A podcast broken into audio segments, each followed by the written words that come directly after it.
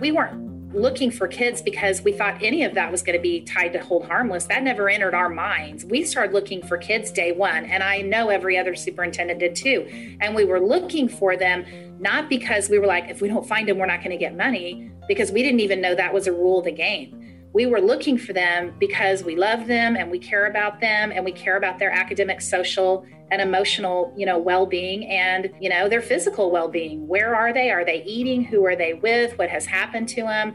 That's why we were looking for kids.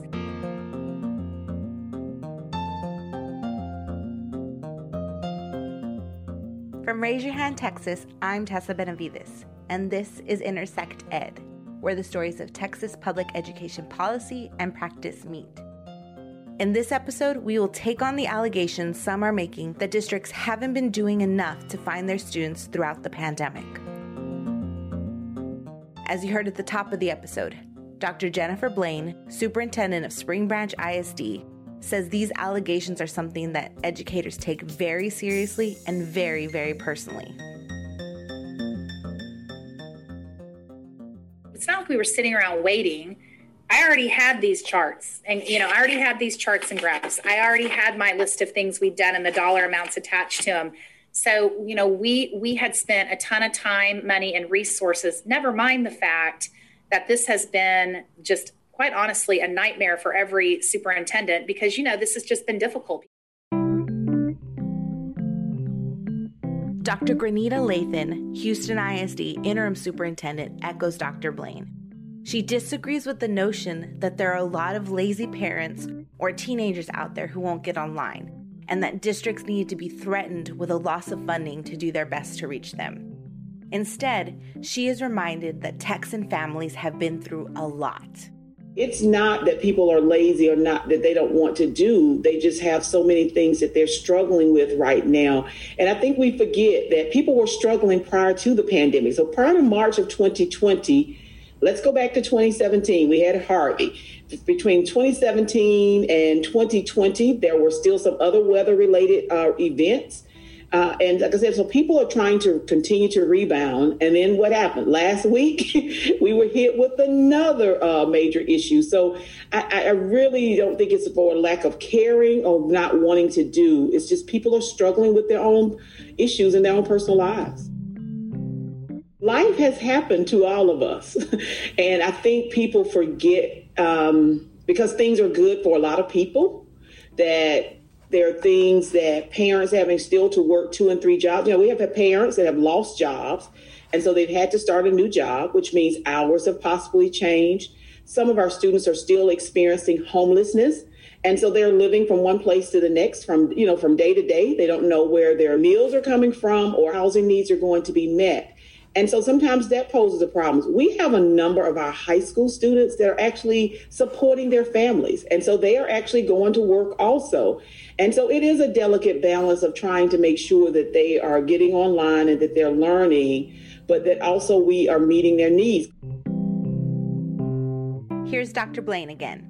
I know part of the thing we want to talk about is like the number of kids that we've been able to locate. So we're down about 5%. It's pretty much what I think everybody's down, maybe 5.5%. It's about 2,400 kids. When they talk about locating kids, we've actually located and connected and talked to and found 96% of our kids. 96% of that 2,400 kids we talked to. We have it broken down by the number of kids we contacted that are in homeschool that are now homeschooling the number that went out of the country, the number that went to other Texas school districts, the number that went out of state, private school. And we actually recovered um, 284 kids by making those phone calls, going door to door and knocking. And we did, I mean, I could list you a million things we did, but we actually got 284 of those kids back in the system. First of all, I'll say that we so we sort of we had district level things we were doing and then we had campus level actions and then we also had partnerships going on. And, so some of the some of the things we were doing were new. They're things we've not done before. And so I would say that that's a good thing. You know, we we learned um, maybe some new and different processes, put some new and different processes in place that we maybe haven't had to have before because we've never been missing this many kids.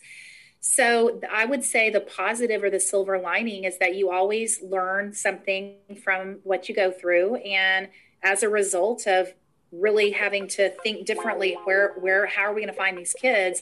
We've come up with some new and better processes.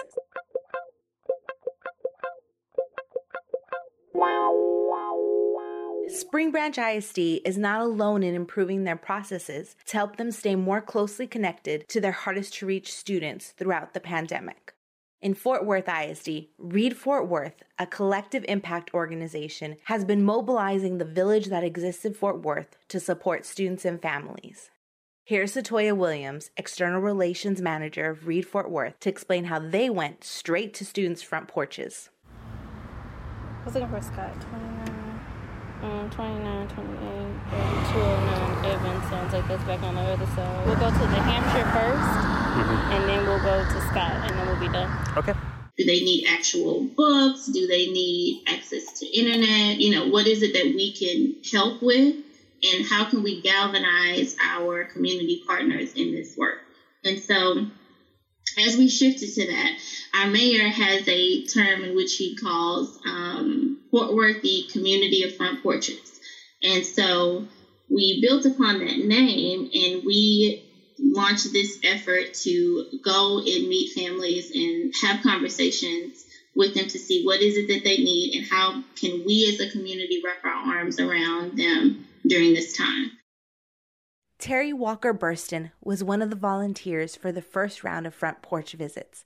Terry lives in the neighborhood where she teaches. We always focus on building relationships with the student, and we do a great job at that this has allowed us to build a relationship with the student and the family. I cannot tell you, uh, after contacting all of my students, I, I would give my number. I had a meeting space where they could, you know, call, send me a text and then we jump on a meeting space right away if need. I would have parents call me and just, you know, well, are they are they I don't teach any of the core subjects. So they would call me and say, Well, how are they doing in science? it's like, well, let's find out. but it but but before I didn't have that. I would not have that. It was always maybe talking about discipline, how they're acting in class, a little bit on the work, but it was just about general things. I I would have sometimes I would have students to call me and just say, well, you know, Miss Miss Walker Burston, how are you doing? And uh, you know, my mom said hi or something like that. I didn't have that before. In Hutto ISD, located north of Austin, district officials were lucky to have already hired two full time parent support specialists who have been instrumental in helping the district communicate with families during times of crisis. This is Dr. Celina Estrada Thomas, Hutto ISD superintendent. We could have a whole discussion about how Mr. De Leon and uh, Mrs. Alvarez stepped in to support our parents with virtual learning, especially our Spanish speaking parents who were not only having to navigate just this whole virtual learning environment, but the technology associated with that.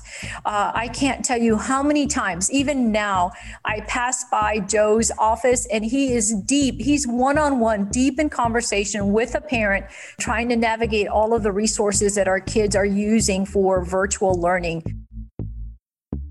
Bueno, ¿cómo está? Señor Ramos es el señor de León aquí con las escuelas de Haro.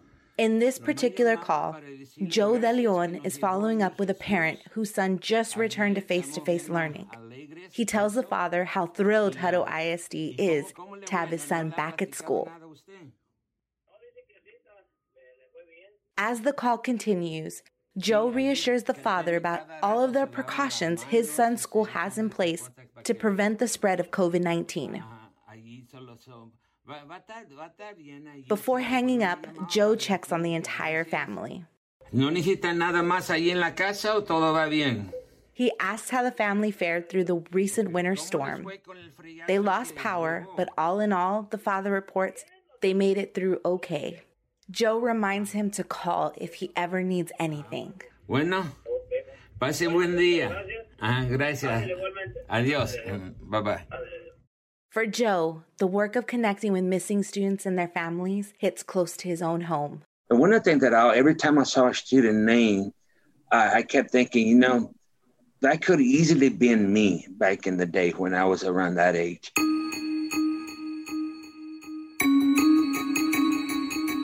As I shared, mom had a second grade education, dad dropped out in the seventh, you know, and, and there was only one car in the family, and dad would have that. And, and I would have easily just fell between the cracks, you know, and have gotten lost. So I just took it in, in to myself. I'm like, I'm going to find all 300 of these and see what's going on with them. And then I just went down the list, and then um, I'm happy to say that I was able to find all 300 of them, you know, but it was just so, so good. Some of them weren't even in the state because when the pandemic hit, they they left because they had elderly parents somewhere else, so they wanted to be there to take care of them. And then when we find them, they they're like, well, my parents don't have internet or anything, so I'd send them a link to either some uh, way reduced type of uh, internet service or some free service that they can get in order for the child to to log on. And then when they get back here, uh, um, I'd go take them a laptop, you know, and because I find out that they don't have no computers at the house. I've probably done more home visit within this last year or during the COVID time than I've done in all the other years put together. You know, we're not that that old. Parent and family engagement in the district's not that old, but I I always tell people we came in right at the perfect time, you know, where we were definitely going to be needed. I'm working with a family right now to we made several home visits to to their home because uh, it always would seem to be like for I don't want to say for the bad reason, you know, but the last home visit I noticed that that um, there was a lot of bees coming out from the, the front of the house. So I talked to grandma, and she's like, Yeah, she said, We've had to move to the back room of the house because there's been bees there for over a year. You know, I'm like, There. And then I said, And I bet that affects your your grandkids in doing their schoolwork. She's like, Oh, yes, it does. Because many times they're just trying to run away from the bees. So I'm like, Okay, there's a bee problem there. I've heard of beekeepers, I don't know any, but I got on um, on the internet, called some friends. I found a beekeeper who, right now, as we speak, is removing those bees from that house. You know, and uh, it's just I love that. Yeah, it's just so. Story, I think the most important part about this work is that uh, the motivation behind it is not about money. And um, money, of course, is uh, vital to us being able to sustain our efforts. But I think it's important for our legislators uh, to know that looking for kids is part of our DNA, not just in Hutto, but uh, all of our colleagues across the state. you're not going to find a superintendent or a school district in this state who has not beaten the bushes to look for their kids. That's just what we do. Uh, it's not about business as usual or shrugging off the fact, oh, it's COVID, kids aren't going to show up, they're just going to wait it out. Yes, some families have chosen to do that, but it, you should have a running record of who has done that. Uh, for the most part, looking for our kids is part of what we do in Texas. COVID or not, losing funds or not, that's just part of what we're going to do. Texas educators never needed a funding incentive to find their students. That's their job. And beyond that, it is who they are, what's in them. They want every student to be found so teachers can teach and students can learn. Schools want to do everything possible to educate every student in their community. They didn't know the pandemic was coming. They didn't expect a winter storm could impact us the way it did. But they're going above and beyond to help us through and make sure every student's needs are met. This is how schools have been showing up for their students. It's time for lawmakers to show up for our schools, most especially when it comes to funding. They have received a hold harmless for this academic year. They also need lawmakers to preserve the investments made in 2019 through House Bill 3 and to ensure the next rounds of federal stimulus dollars intended for our public schools actually get to our schools and our students. I'm Tessa Benavides, and this is Intersect Ed. Today's episode was narrated by me, Tessa Benavides, co written by myself and Laura Millette. Our sound engineer and editor is Brian Diggs, and executive producer is Laura Millette. Thank you for listening to Intersect Ed. If you want to learn more about how to support Texas public education or how to get involved, head over to raiseyourhandtexas.org.